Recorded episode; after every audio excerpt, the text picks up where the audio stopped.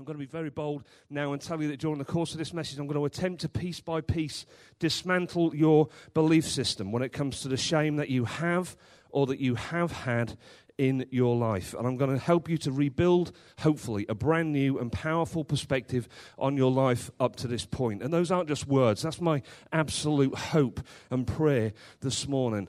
That as a result of that, you're going to have a new and powerful perspective on your life moving from this point forward. Sounds very dramatic, but that really and truly is my hope this morning because I believe that guilt and shame, like nothing else, can actually stop you from doing anything.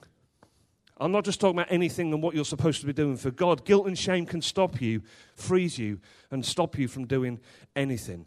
And in order to dismantle your belief system and rebuild it again, I'm planning on using one tool, and that tool is this truth. Truth. Not my truth, not your truth, the truth. That's what it is I'm going to be using this morning to hopefully, as I said, change your perspective, dismantle your belief system, and rebuild a new one. Uh, sounds radical, sounds dramatic, and I've got 45 minutes to do that. Um, so, but I'm, uh, I'm, I'm, I'm gung ho about it this morning. I'm really, really am. All right, so before the, I do all of that, though, what I want to do is take a moment and look at what guilt and shame actually are. These words are often interchanged. You might say, you know, I feel guilty about something. Or you might say, I feel ashamed of that. And you mean the same thing, you're talking about the same thing. But they are different, they're subtly different, okay? They go hand in hand, oftentimes. You, you, would say, you know, I feel guilt, guilty and ashamed, and they're very, very closely related. But the fact that we say guilt and shame means that they are actually two different things. Otherwise, we would simply say guilt, or we would simply say shame to describe the same thing. So, as I am prone to do, as I like to do, I'm going to look at the actual definitions of these words and find out exactly what they are and how they may display themselves in our lives. This is probably just going to uh, reinforce what you already know, but it might teach you something different, a different look on what these words mean. Guilt. First definition in the dictionary says the fact or state of having committed an offense, crime, violation, or wrong, especially against moral or penal law. In other words, culpability. Okay? So this use of the word guilt, it speaks to the fact of actual guilt in a situation. All right, whether someone did something or they didn't do something. If you run a stop sign, you are guilty of breaking the law, irrespective of how you feel about that. Okay? The second definition of guilt is this a feeling of responsibility or remorse for some offense, crime, wrong, etc., whether real or imagined. So, this use of the word guilt. This is in relation to the feeling of guilt. Okay? This stop sign that you just ran. You have broken the law, so you are guilty of breaking the law. But how does that make you feel? Do you feel responsibility or remorse for the fact that you ran that stop sign? If the answer is yes, then what you're feeling is guilty. If the answer is no, then you are guilty, but you don't feel guilty. The feeling of guilt is about how you have made somebody else feel or how someone else has been affected by your actions. You run that stop sign and nobody sees you, there's every chance that you are not going to feel guilty. But if you run that stop sign and cause an accident, chances are that you are going to feel more guilty. You're just as guilty in both cases, but the second time, you're going to feel guilt. Now, shame is subtly different.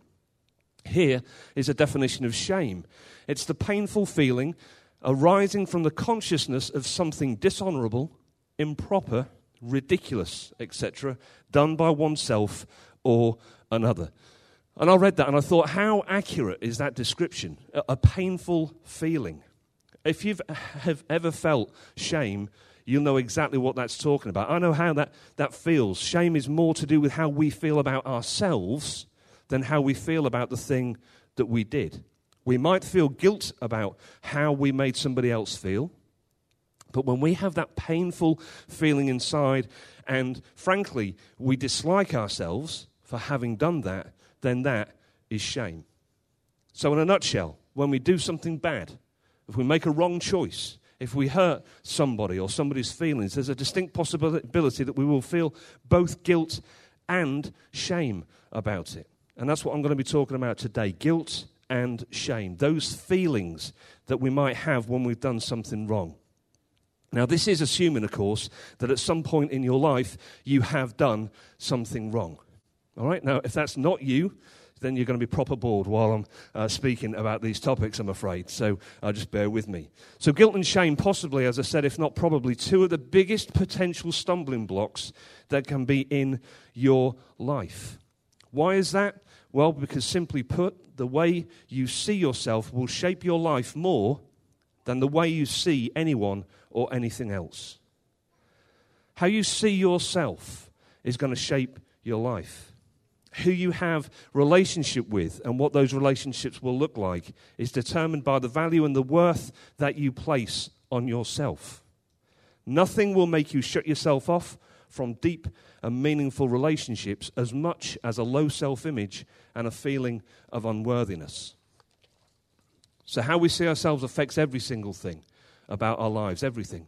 Our self image determines the things that we will attempt to do and not do, and how confident we are when we're doing those things. And the truth is that we can limit ourselves and the impact our lives can make by limiting what we think we are worthy of. And this is all so tied in with guilt and shame. We will never rise higher than the ceiling that we put on ourselves. And whenever we get to a place that we genuinely believe is too high a station for us, we will normally self sabotage ourselves to bring us back down to the level that we believe we belong. So, how you see yourself, the shame that you carry, how worthy you see yourself of relationship is going to determine the relationships that you have and how you act within those relationships. Guilt and shame are obstacles on your path that can be big enough to stop you walking altogether. We've been talking about stumbling blocks, something which, when you imagine that, is small enough for you to actually get over and climb over. Guilt and shame, I believe, can become so big that you can't even climb over them. They can stop you dead in your tracks. So, how you feel about the things that you've done in the past will absolutely shape your future. And let me say that one more time. How you feel about the things that you have done in the past will absolutely shape your future. But hear this I didn't say the things that you have done in the past will shape your future. I said the way you feel about the things that you've done in the past will shape your future. Shame about things in your past will make you hesitant about stepping into what it is that God has for you. Maybe to the extent that you will never fully know what it is that God has for you.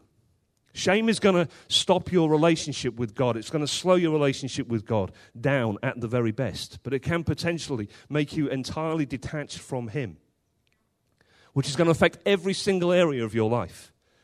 Those who have no relationship with God have a different approach to life, a different outlook on life, a different perspective to life, a different input to life, a different output to life, different results from life to those people who have a close relationship with God. And guilt and shame about what you've done in the past can make you distance yourself from God. It's my belief it's the most common reason that people don't believe God has a purpose for them is because they don't feel worthy of God having purpose for them. Here's the great news if this is you, your opinion of you doesn't change God's opinion of you. Now, I'm going to let that sink in for a few moments, and I'm going to come back to show you just how true that statement is. We're going to be talking about guilt and shame, two big things but as I said, I'm going to try and dismantle the way that you see those things and rebuild a different perspective on your life. Shame makes us hide. It makes us hide from relationships with other people. It makes us hide from opportunities that might come our way. And most impactfully and importantly, it makes us hide from God. That's what the feeling of shame does. It's what the feeling of shame will always do. And it's what the feeling of shame has always done. Look at this Genesis 3 6 and 8. So when the woman, this is Eve, saw that the tree was good for food, and that it was a delight to the eyes, and that the tree was to be desired to make one wise, she took of its fruit and ate. And she also gave some to her husband who was with her, and he ate. Then the eyes of both were opened, and they knew that they were naked. And they sewed fig leaves together and made themselves loincloths. And they heard the sound of the Lord God walking in the garden in the cool of the day. And the man and, the, and his wife did what? They hid themselves from the presence of the Lord among the trees of the garden. Shame is a human emotion, and hiding is a human response to that human emotion. Adam and Eve hid in the trees of the garden. And we do the same kind of thing. We do life and we hide in plain sight. We don't necessarily physically shut ourselves away, but emotionally, we do. And as importantly, spiritually, we do. So listen, because this is vital for you to understand. Sin has a distancing effect on our relationship with God.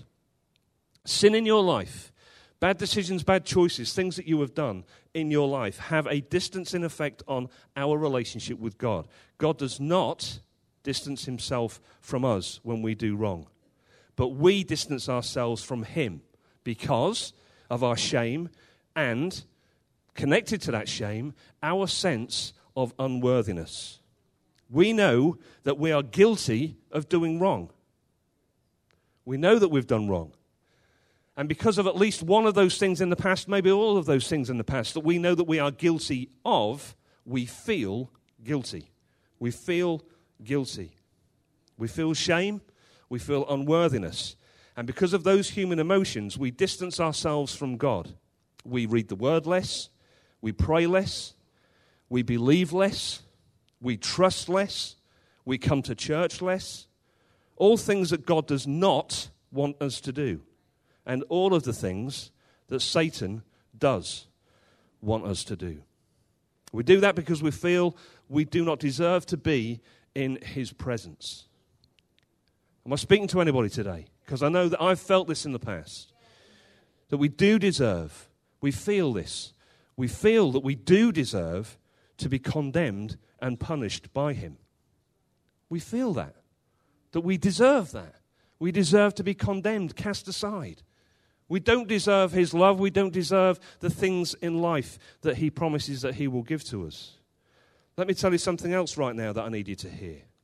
We absolutely, absolutely deserve to be judged and condemned by God. We absolutely deserve to be punished for the sins that we've committed against Him, the sins that we're still committing today, and every sin that we will commit in the future. All of us, every one of us. Romans 3:23 says, "For all have sinned and fall short of the glory of God." All. Now, the words before that verse say, For there is no distinction. There is no distinction. So, what does that mean? It doesn't matter who you are, what sex you are, how old you are, what color you are. It doesn't matter. You have fallen short of the glory of God. I have fallen short of the glory of God. All have sinned and fall short. So we all deserve to be cast away from God by God. We all deserve that. We all deserve to face his wrath. But that won't happen for anybody that has accepted that Jesus died on the cross and rose again. Romans 10:9. Because if you confess with your mouth that Jesus is Lord and believe in your heart that God raised him from the dead, you will be saved.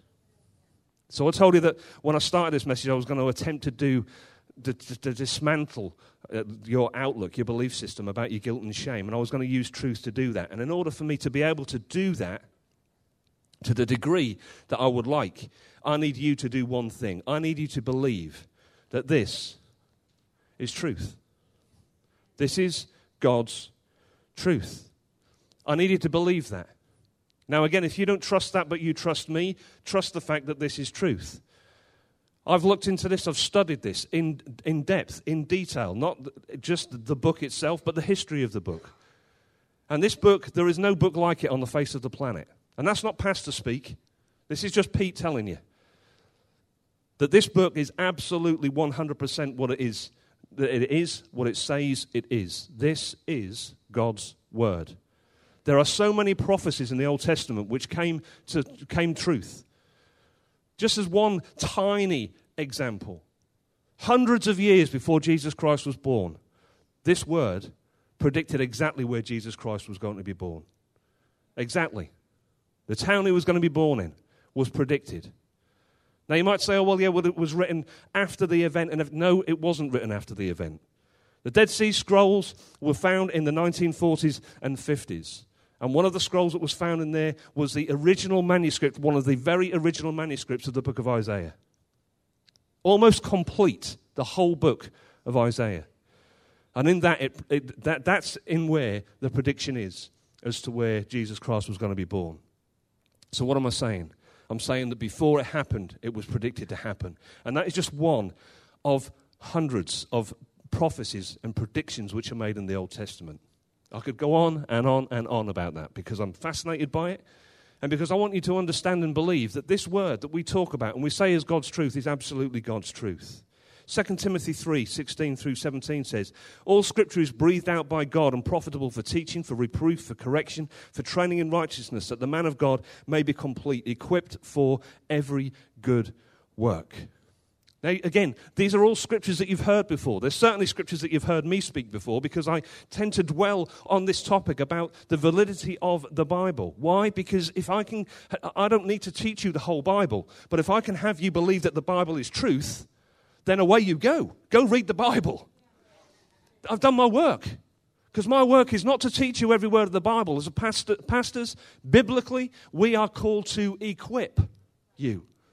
So if I tell you that this is truth and I give you enough proof that this is truth, then I've done my job. You're equipped. If you're not equipped, go up the back there and we'll give you a Bible. If you don't have a Bible, get a Bible. There you go. I've just done my job. I've equipped you. I've equipped you. This scripture, I need you to understand. All scripture is breathed out by God. Now, that breathed out by God, that's the translation directly from the Greek. The Greek word is theopneustos. And that is actually uh, in the Bible in the Greek word. Okay? And now it's once in the Bible. Theopneustos is in the, in, in the Greek Bible once in this scripture. Now, what I know about the Bible is this if there is one word it's in there one time, you better know that that's in there for a reason. That one word is a powerful word. Now, in other translations, this is the English Standard Version. This version and the, and the, NIV version use the words breathed out by God. Every other version that you have, if you know this scripture, you will know that it says all scripture is inspired by God. But the reason it says inspired by God is because those translations were not actually translated directly from. I'm going to go all nerdy on you now, but this is important. Those translations were not translated directly from the Greek. They were actually translated from what's known as the Vulgate, and that is the first Latin translation from the Greek. So when it went from Greek to Latin to English, okay, when the first English Bible came out, it had been translated from the Latin. And the Latin word for breathed out by God is, let me get this right, inspiratio. I don't speak Latin, so if you speak Latin and I just mispronounce the words, I apologize. Please don't be offended and come and find me at the end and tell me how I'm supposed to say it. But inspiratio, so what's actually happened is in that word, inspiratio, is like inspired. So the word has actually not been translated from the Latin into English, it's been what's called transliterated, which means it's been transferred across.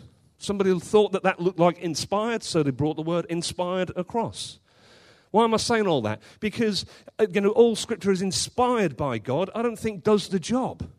It gives the impression that you know, these people sat down to write the Bible and they were inspired by God. They were not inspired by God.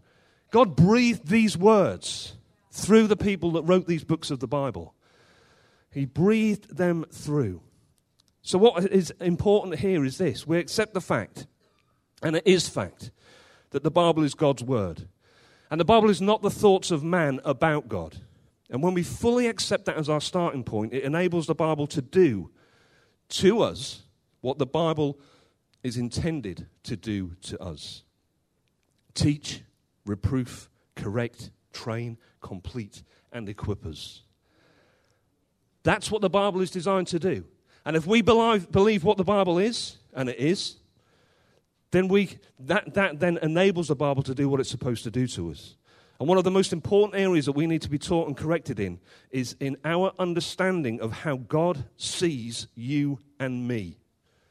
irrespective of the things that we have done, the things that we do, and irrespective of our thoughts about what God thinks about us and how He sees us. Again, your opinion of you does not change God's opinion of you. And I'll go one step further. Your opinion of what you think God thinks about you does not change God's opinion of you. So let's summarize where we've got so far. One, we've all sinned and fall short of the glory of God. Two, we're all guilty and we deserve to be punished. Three, our shame and sense of unworthiness can distance us from God. Four, the Bible is breathed out by God and is the truth. Everyone with me so far? All right, so we're going to expand on what it is that God thinks about the bad things that we've done in our past and the bad things that we will do in the future. God is a just God. God needs our sin to be paid for. However, God loves us unconditionally, and God wants us to be with Him eternally. Some people are confused by the fact that those two things seem to be opposite. On the one hand, God is a just God and needs our sin to be paid for. On the other hand, God loves us so much that he wants us to be with him for eternity. Now, there would be a contradiction if I'd said that God needs our sin to be paid for by us. But that's not what I said. God needs our sin to be paid for. Period. So here's the thing that every Christian knows on some level Jesus died on the cross to pay for our sins. John 3:16, right? For God so loved the world that he gave his only son that whoever believes in him should not perish but have eternal life. Now I say every Christian knows it at some level because it's my belief that not every Christian fully grasps that and embraces that. That's my belief. I don't think they fail to grasp it because of ignorance or a lack of intelligence. I think it's more to do with the fact that deep down they don't believe that they deserve it and they don't understand why God would do it. Again, we deserve to be punished and condemned for what we have done and what we do. Well, the verse expresses, the next verse expresses God's response to that issue. He says, For God did not send his Son into the world to condemn the world, but in order that the world might be saved through him. We use John 3:16 all of the time to express God's love. It's the most well-known scripture in the world. But what do we say expresses God's love? We say God loved us so much that he gave his only son. That's how much, that's how much God loved us. He gave his only son. And that's true. And that is an expression of God's love for us. But more importantly than that is the expression of love in the why he gave his son. He didn't give his son as a symbol of his love, he didn't give his son as a gesture so that we could look at it and say, wow. God sacrificed his son because he loves us that much. He gave his son because he loves us so much that he wants us to have eternal life in heaven. And we couldn't do that without him giving his son. Now look at the explanation in the book of First John. It says this In this, the love of God was made manifest among us, that God sent his only Son into the world so that we might live through him. In this is love, not that we have loved God, but that he loved us and sent his Son to be the propitiation for our sins. Propitiation, another great Bible word. Another great word that we don't necessarily, you know, understand. Propitiation is the only word that means what propitiation means. And again, in some versions of the Bible, you're not going to read the word propitiation. So, what does propitiation mean? Listen to this. Propitiation is the payment of, the satisfaction of, the settlement of, the cancelling out of, the erasing of. So let's put those words into that sentence, into that scripture, and this is what we get. He loved us and sent his son to be the payment of, the satisfaction of, the settlement of, the cancelling out of, the erasing of our sins. Understand that. Grasp that. Get that. God never changes. God has always been a just God. God has always hated sin. And God has always required some form of payment or sacrifice to cover that sin or atone. In other words, pay for the sin. Before God sent Christ to die, his requirement for man was that sacrifices of animals would be made. And I'm not going to go into t- too much detail with that. I don't have time. But again, there are scriptures in the Old Testament, specific instructions from God as the way that these sacrifices should take place. And we can read about them in the Old Testament. There are many accounts uh, detailing sacrifices that were made to cover the sin of man. They would take place in the tabernacle. That's a large tent that, again, was built to specific instructions given by God. The book of Leviticus is a book, is a deep book, a heavy book. It's the book that tends to bog us down when we're doing the daily reading of the Bible. How many people have started a yearly reading and stopped when they got to Leviticus? Thank you for your honesty, sir. I appreciate it. I know there's more of you. I know there's more of you.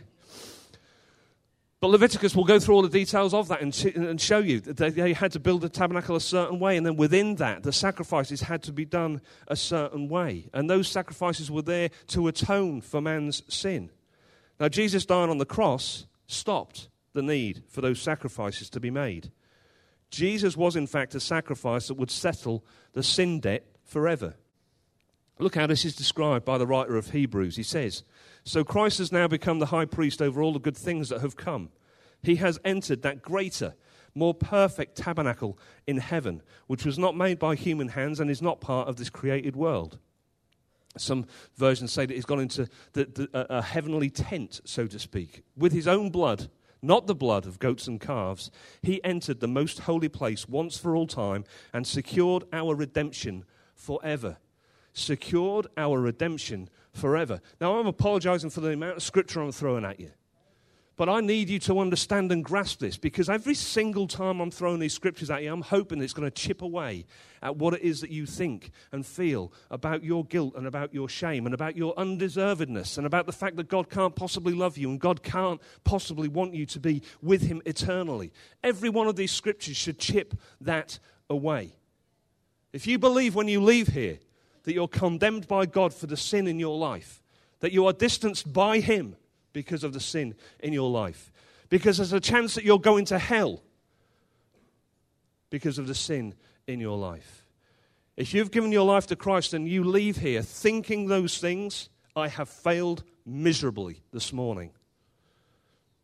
Because my purpose is that your perspective is changed, that you know the truth, it was the same truth when you walked in here. You just might not have known it. I want you to know it when you leave because this will change your life. It will change your life. So, under the old system, the blood of goats and bulls and the ashes of a heifer could cleanse people's bodies from ceremonial impurity. Listen, just think how much more the blood of Christ will purify our consciences from sinful deeds so that we can worship the living God. For by the power of the eternal Spirit, Christ offered himself to God as a perfect sacrifice for our sins. Dwell on this line for a moment, if you would.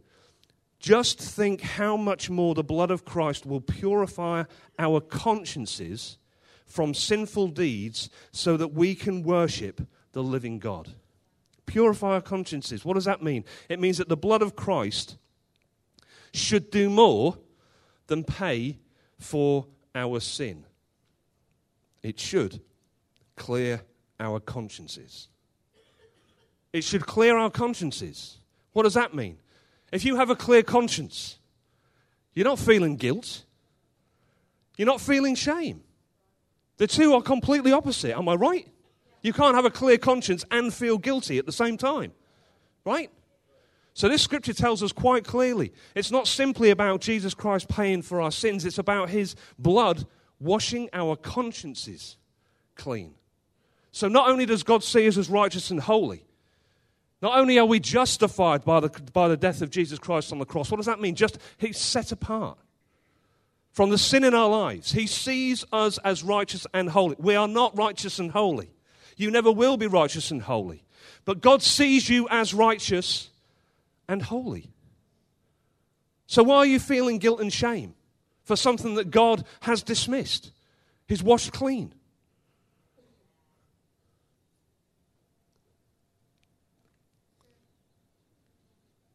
Having our consciences purified and cleansed, what does that allow us to do? It allows us to worship God. Uh, you put two people side by side during praise and worship. I can be, I'm going to be able to tell you during praise and worship which one of those people is carrying a burden of some kind. Because someone who's feeling guilt and shame cannot worship God, the same as somebody who's not feeling guilt and shame. Because why? Because you distance yourself from God. But here's the thing if you have one person who is not carrying that guilt and shame, who, by the way, could well have committed things in their past way worse than the person next to them, but if that person is not carrying guilt and shame, and this person is carrying guilt and shame, God sees them both exactly the same way. Exactly the same way. So we can draw close to Him when we have a clear conscience, a clean conscience. We can draw close to Him. We can be in fellowship with Him. We can pray to Him completely unencumbered without guilt, without shame, without the burden of guilt for what it is that we have done. It means that we can commit ourselves to Him. We can commit ourselves to the purpose that He has for our lives. And trust me, He's got purpose for your life. 100% of you in this room. God has a purpose for you. And you cannot go into that full, fully, wholeheartedly, gung ho, if you want to use that phrase again. You cannot do that while you're carrying the burdens of guilt and shame. Burdens that you should not be carrying. I'm not dismissing what it is that you've done. I'm not dismissing the fact that you may well have affected people in your lives to the negative. Trust me. Been there, done that several times over. I know what it is to feel guilt and shame, but I also know what it is to not feel guilt and shame. Because that's the biggest single thing that affected me when I gave my life to Christ. Instantly, that was lifted off me. I couldn't explain it, I couldn't tell you what had happened until in hindsight. But that's exactly what happened. Why? Because that's exactly what's supposed to happen. When you give your life to Christ, you are forgiven and your conscience is washed clean. So, if you are able to be completely committed to God, totally connected to God, totally in fellowship with God, praying to God unencumbered, worshiping God unencumbered, if you are able to do all of those things, you tell me that that is not life changing. It's life changing when you are not held back. We are not to condemn ourselves for the things that we've done. And if you are in a period right now, or if you're in a place where you are feeling guilt and shame, that's exactly what you're doing. You are condemning yourself. Look at this scripture again. More scripture. Romans 8, 1 through 2. So now there is no condemnation for those who belong to Christ Jesus. And because you belong to Him, the power of the life giving Spirit has freed you from the power of sin that leads to death. No condemnation. Doesn't say no condemnation as long as. No condemnation apart from you who did this. It says no condemnation for those who belong to Christ Jesus. So if you belong to Christ Jesus, there is no condemnation. The creator of the universe is not condemning you. So, why on earth are you? Why on earth are you? No condemnation. So, a lot of the guilt and shame that you're feeling in your relationship with God is, is going to be linked in and tied in with how it is that you think God sees you. You're going to read through the Bible and you're going to be seeing where God has, God's wrath has come upon his people. You're going to read through the Old Testament and, you know, God has been responsible for the deaths of millions of people. That's the reality. God will be responsible for the deaths of millions of people to come. If you know your Bible, then that is biblical. Is that making God a bad God? No, it makes God a just God. And if you are, have given your life to Christ, you are not one of those people. But God's justice is going to happen. And when you're reading through the Bible, you will read all of these stories and these, these, these things. And you will read through scriptures and you will hear the word judged several times. God will judge this and God will judge that. So I'm going to answer a question about condemnation and punishment and God's view on us and our sin. A question that you may be thinking right now. And if you aren't thinking it right now, you may have thought about it in the past. And if you've never thought of it, well, I'm going to think of it for you right now. So here's the deal. So, Pastor, you'll be asking the question if all you are saying is true and you are not to be condemned by God, what about the fact that right through the Bible it speaks of God judging us? What about Judgment Day? Great question. Thank you for asking it. I'm going to talk about this for a few minutes, and it is just going to be a few minutes. And, and, I genuinely could speak for days about this. You could do a 12 part series just on this. So I'm going to give you, I mean, this is smaller than the, the basics and smaller than the 101s, but I'm going to give you, hopefully, just a nugget of truth here, which could again completely change your perspective. Let me tell you, firstly, yes, you're going to be judged. You will be judged, and so will I. And so will everybody else. Acts 17:31. Because he, God, has fixed a day on which he will judge the world in righteousness by a man whom he has appointed. And of this he has given assurance to all by raising him from the dead. The words there, the world. Judge the world. That's pretty all encompassing. That's everybody who has been, who is now, and who will be. The world. We are all going to be judged. The man whom he has appointed, that's Jesus Christ. It's him that will be doing the judging. God has given him that authority. And all of this, again, I could back up with scriptures. I'm not doing it for the sake of time. Read about it, study it, learn it. Because why? Because this Bible is truth. Like I said, I've equipped you. Get yourself a Bible. All right. God has given him that authority. Judgment is future for each and every one of us. So everybody's going to be judged.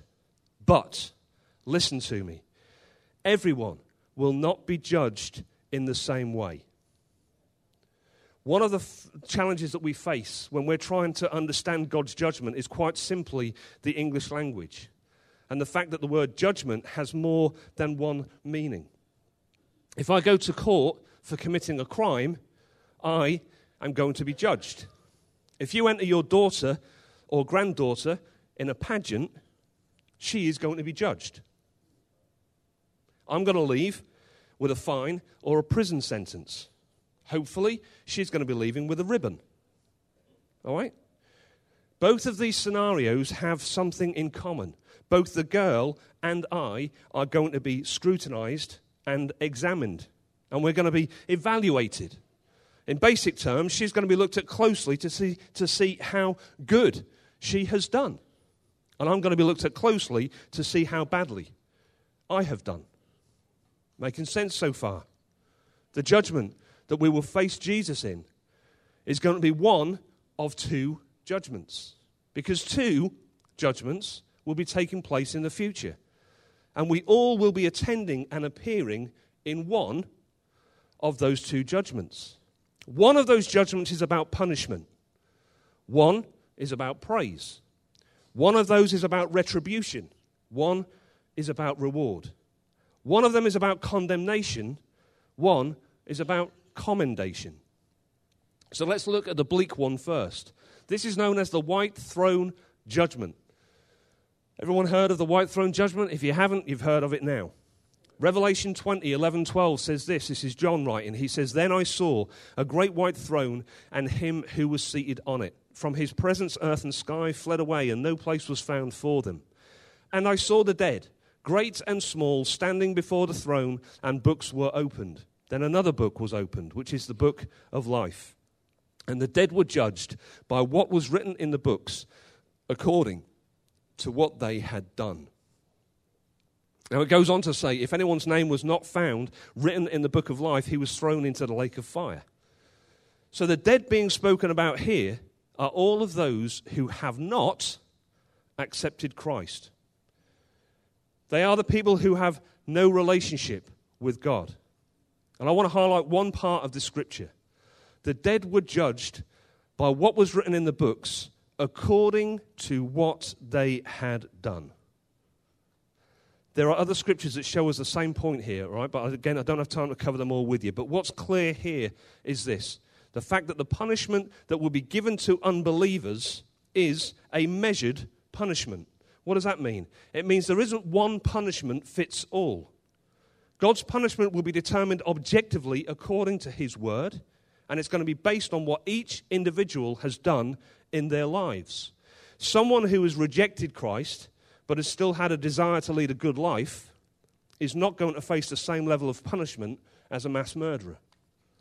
It's going to be on a, on a scale which is going to be determined by God, judged by God, meted out by God according to His word. He's going to look at every individual objectively.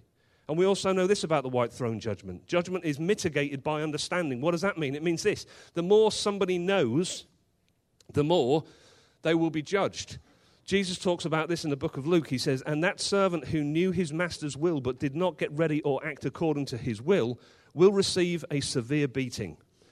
But the one who did not know and did what deserved a beating will receive a light beating. Everyone, t- but it's still a beating, right? A beating's a beating. Everyone to whom much was given, of him much will be required, and from him to whom they entrusted much, they will demand the more. What is that all saying? It's saying this someone who is an unbeliever in a small, remote part of a third world country because they have had very little or no exposure to who Christ is will be dealt with less harshly than somebody in Dallas, Dallas, Texas, for example, who's in their life been surrounded by Christians, grew up in church, but rejected Christ every time he was spoken to about it. Should have known better, but made the decision to reject Christ. One person rejects Christ or never even gets to hear the, word, the name of Christ is going to be dealt with and punished according to their deeds. But they're going to be treated, they're going to be beaten less than the person who should have known better, who had every opportunity to come to know Christ. So that's a crash course on the great white throne judgment. Hopefully, none of you are going to actually experience the real thing. All right, so I'm going to talk to you about the judgment that I hope to bump into all of you at. All right, and this is known as the Bema Seat Judgment, B E M A. And it's an invitation only event for Christians. So anybody who believes in Christ is going to face this judgment, the Bema Seat Judgment. Now, the word Bema is the Greek word, and again, that's used twice in the New Testament, and it's translated into judgment seat. So in Christian talk, we use the phrase bema seat judgment when we're talking about this particular judgment and not the white throne judgment. So you have the white throne judgment, you have the bema seat judgment. And the bema seat judgment, listen carefully because I'm hoping this applies to all of you. This judgment is for those who die as believers. And this judgment is about reward and not retribution. Remember, there is no condemnation in Christ. Now, that doesn't mean that we won't be scrutinized and evaluated. You are going to be scrutinized and evaluated. But the Bema Seat judgment is not about whether or not you're going to hell. You are not going to be standing in front of Jesus Christ and, and nervous as to whether he's going to send you down. It won't happen. There is no condemnation in Christ. If you've accepted Christ and you are at the Bema Seat judgment, there will be no condemnation but you are going to be scrutinized and evaluated. The Bible tells us that every single thing about your life is going to be shouted from the rooftops. All of the things that you spoke about in the dark, all of the things that you did in the dark, they're going to be shouted out from the rooftops. But there will be no condemnation. And Paul describes this judgment by comparing us and what we've done in our lives to a builder who's creating a building he says this Their work will be shown for what it is, because the day will bring it to light. This is the believers he's talking about. It will be revealed with fire, and the fire will test the quality of each person's work. If what has been built survives, the builder will receive a reward. If it's burned up, the builder will suffer loss, but yet will be saved, even though only as one escaping through the flames. So the loss that Paul is talking about here is not a punishment. It's not if you've done wrong in your life, you're going to be punished for it, but more the reward available that's going to be lost if our lives don't produce what they could have. So, again, in the same way that punishment is in hell is relative to the bad that people do, so the rewards in heaven will be in proportion to the good that we do and how well we fulfill God's plan for our lives. You understand? So, again, it's not one size fits all. Yes, we're all going to go to heaven, but the reward that we receive is going to be different individually. We're all going to be in heaven. We're all going to be in God's glory. We're going to, all going to have a whale of a time. And trust me, even if you're on the lowest scale, pay scale in heaven, okay, it's incredibly different to the highest pay scale on this planet. All right? So don't let me depress you. But what I'm saying to you is, it's, again, it's all relative to the good that it is that we have done. A Christian that has absolutely nothing to show for their lives. If you have somebody who's saved the day before they die, and they have nothing to show Jesus Christ as being evidence of the, their salvation, They have no works that they can point to. In fact, it, it describes it that what we're going to have is in our arms, everything is going to be there. It's going to be tested by fire, and everything of no value is going to go up in smoke. What's left is what we're going to be judged on. All right? Again, that word judge. We're not talking now about being dealt a fine or a prison sentence. We're talking now about what color ribbon we're going to get. That's the judge that we're talking about right here. So there's so much more that I could talk about with these judgments. But if you've never known that, never understood that, that there are two judgments the white throne judgment and the Bema seat judgment, you are only going to be at one. And that is determined before you die. If you are a believer when you die, you will be doing the Bema and not the white throne. If you are not, then it's the other way around. Okay? So uh, I hope, hopefully, I've made that clear in a very limited amount of time that I had. What does that mean? What it means is this you don't have to worry about it. If you've given your life to Christ, stop reading the judgment thing and thinking, you know what, I've done something bad. Or if you do something bad tomorrow, don't be thinking, am I going to hell now? If you've given your life to Christ, no, you are not going to hell now. There is, there is nothing more I don't even know the word to use to describe this. I was going to use frustrating, but that's the wrong, the wrong word. Upsetting is probably a better word. There is nothing more upsetting to me than seeing a Christian who is crippled by fear, who is trying to just live a perfect life because that's what they think God expects them to do. Because if you, if you do anything wrong, you are going to hell. Listen, if you've given your life to Christ, you are going to fall and stumble. It's in your human nature. We are living in a broken world. You have a broken nature. And again, this is all biblical. You need to understand that you need to be doing the best that you can do because of what God has done for you. But you have got to stop chasing perfection. You've got to stop condemning yourself when you don't reach perfection. You've got to stop pointing your finger at other people to try and make them look worse than what you are. Because I'm telling you, I just mentioned this to you uh, before. God looks at everybody exactly the same way. And you are not the judge, He's the judge. So there's no judgment or punishment, no condemnation. And again, I could go on and on about that. I'm going to stop now. So I'm going to get back to the, the key point.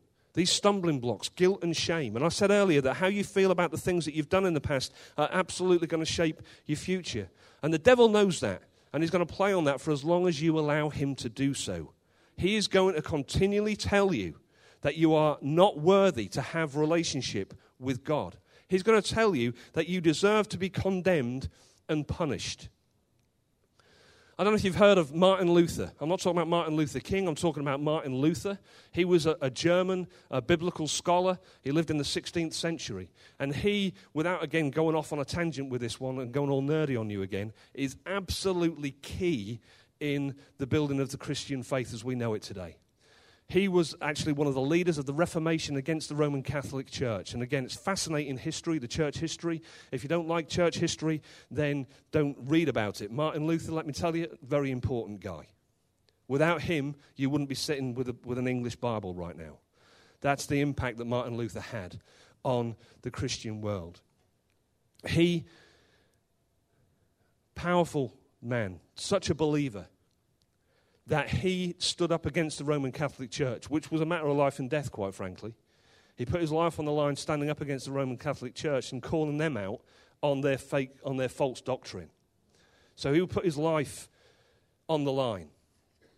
But this is a quote that I read from Martin Luther, and I just think this is awesome. And if you've heard nothing else today, please look this up, Google it, okay? Print it off, whatever it is, so that when the devil starts telling you stuff about you, just, just remember this. This quote is awesome. So when the devil throws your sins in your face and declares that you deserve death and hell, tell him this I admit I deserve death and hell. What of it? For I know one who suffered and made satisfaction on my behalf. His name is Jesus Christ, Son of God, and where he is, there I shall be also. So you can't change the things that you've done. You cannot change the things that you've done. But you can change how you see those things. And more importantly, you can see yourself how you see yourself because of the things that you did. So let me get to the whole thrust of this message. And I'm going to close out the series with what I think is a profound truth. The things that you have done in your past are not the stumbling blocks. The way you think about them is where the stumbling comes in. The things that have happened in your past, whether you caused them or not, can absolutely be stepping stones. Not just for you, but for other people also. Those stepping stones that are there, the things that it is that you've done, they are stepping stones. It's the layer upon layer upon layer of guilt and shame that you've attached to those stepping stones that have turned them into dangerous stumbling blocks. I've got this visual that I've cleaned off all the guilt and the shame of those mistakes and the bad choices that I made. And now I'm on my walk across this raging river of life. And I can look back and I can see this path of stones that are there. I can't remove them, I can't change them. I can't go back and take a different path. But now they are just stones. And what I can do with those stones is to guide other people over them. I can look back in my past, see those stones, see people who are making the same mistakes, the same journey that I took, take their hand and guide them across those stepping stones. I can't do that if they're stumbling blocks, but I can do that if they're stepping stones. I can talk about those stones without guilt. I can talk about those stones without shame. And I can use those stones to help somebody else who's trying to negotiate their way through these rough waters that we're all trying to get across. The truth about your past is this the things about your past that hurt the most, the things about your past that make you feel the most shame, the things about your past that you feel most guilty about, those are the things that are going to be able to have the most impact on other people. Those are the things that you're going to be able to talk about to people who are going through the same things. And you're going to be able to tell them that you know how they feel. And you're going to be able to tell them how God has used those things to shape you, to improve you, and equip you to help others like them. So, again, the mistakes you've made in your past are not the stumbling blocks. The guilt and the shame you've attached to them are. Accept fully what it is that Jesus Christ did for you. Accept fully that there is no condemnation in Christ. Stop feeling guilty Stop being ashamed and step into the life that God has purposed you for. You bow your heads where you're at, please.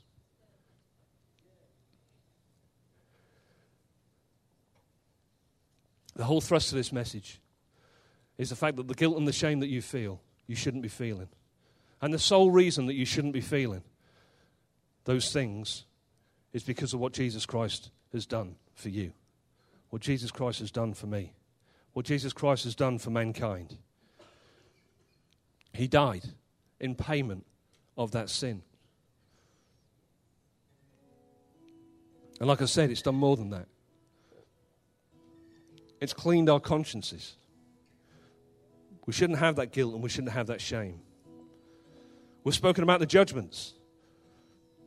We've spoken about the white throne judgment, which people are afraid of, and rightly so, they should be.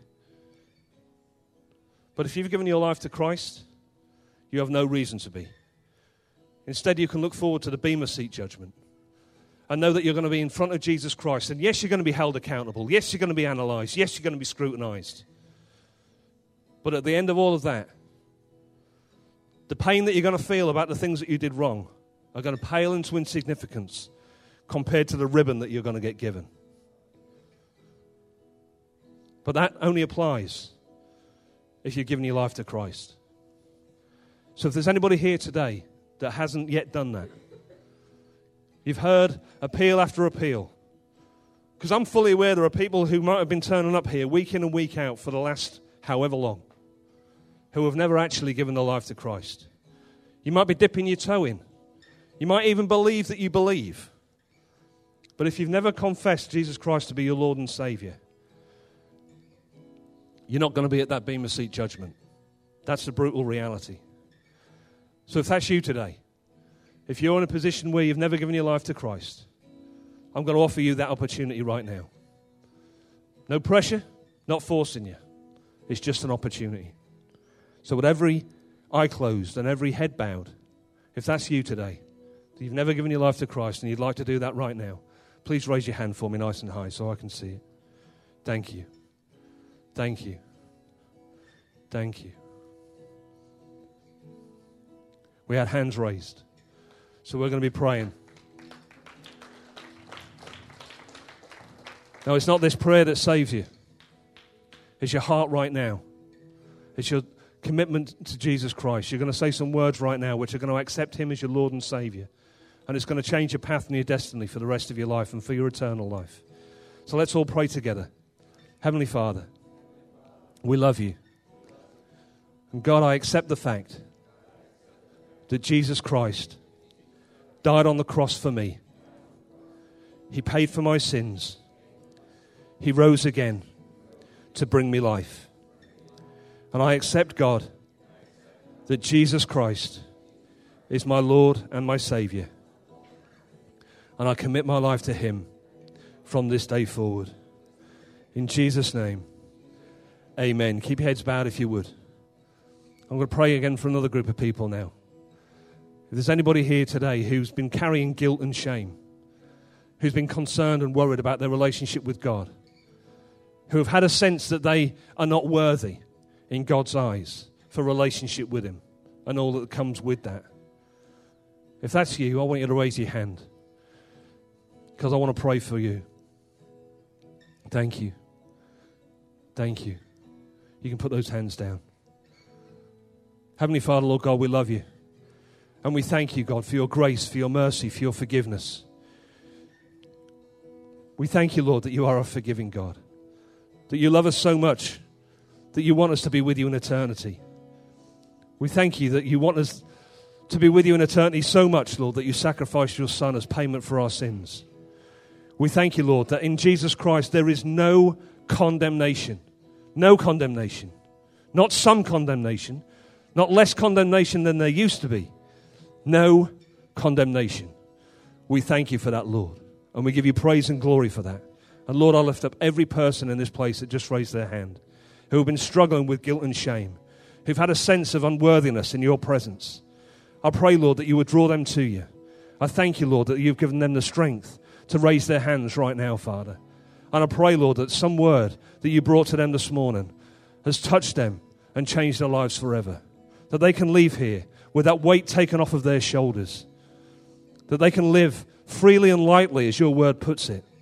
That they can never again be in a position where they're feeling guilt and shame of things in the past. That they can take those stumbling blocks, they can peel away those, that guilt and that shame to lead the stepping stones that are going to guide other people following the same path. We love you, Lord. We give you praise. We give you glory. In Jesus' name. And everybody said, Amen and amen.